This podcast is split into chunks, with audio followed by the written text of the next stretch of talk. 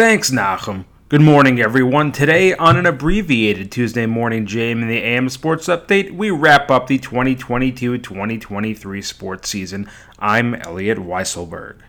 The Final Four championships took the field over the last 48 hours, with all Diamond Sports declaring winners.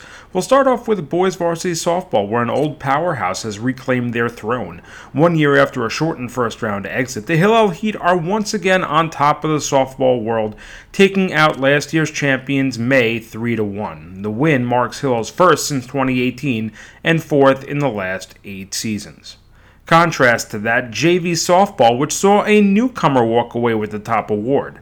In only their first Yeshiva League season, Netzach emerged victorious, blanking May 5 to nothing. The Knights finished their first regular season with a record of 6 and 2 and outscored opponents 8 0 in their three playoff contests.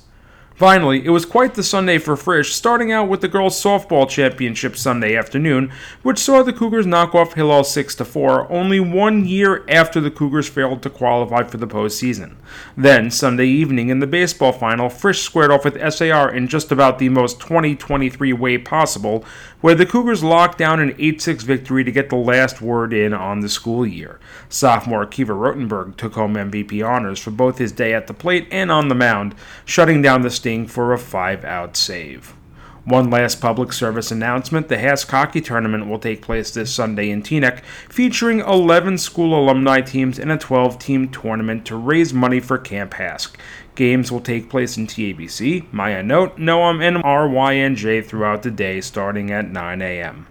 On that note, this brings to a close the 2023 spring season and the 2022 2023 school and sports year. A yasher koach to all the boys and girls that participated this year, and a mazel tov to all of the graduates. Once again, a heartfelt thank you to Nachum and the JM in the AM and Nachum Segal Network family for helping bring to light the amazing efforts and accomplishments of all participants and giving a platform to share them with everyone.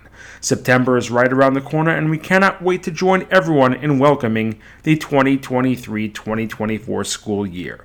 For all of us at JM in the AM, this has been the Tuesday morning JM in the AM Sports Update. I'm Elliot Weiselberg. Have a great summer.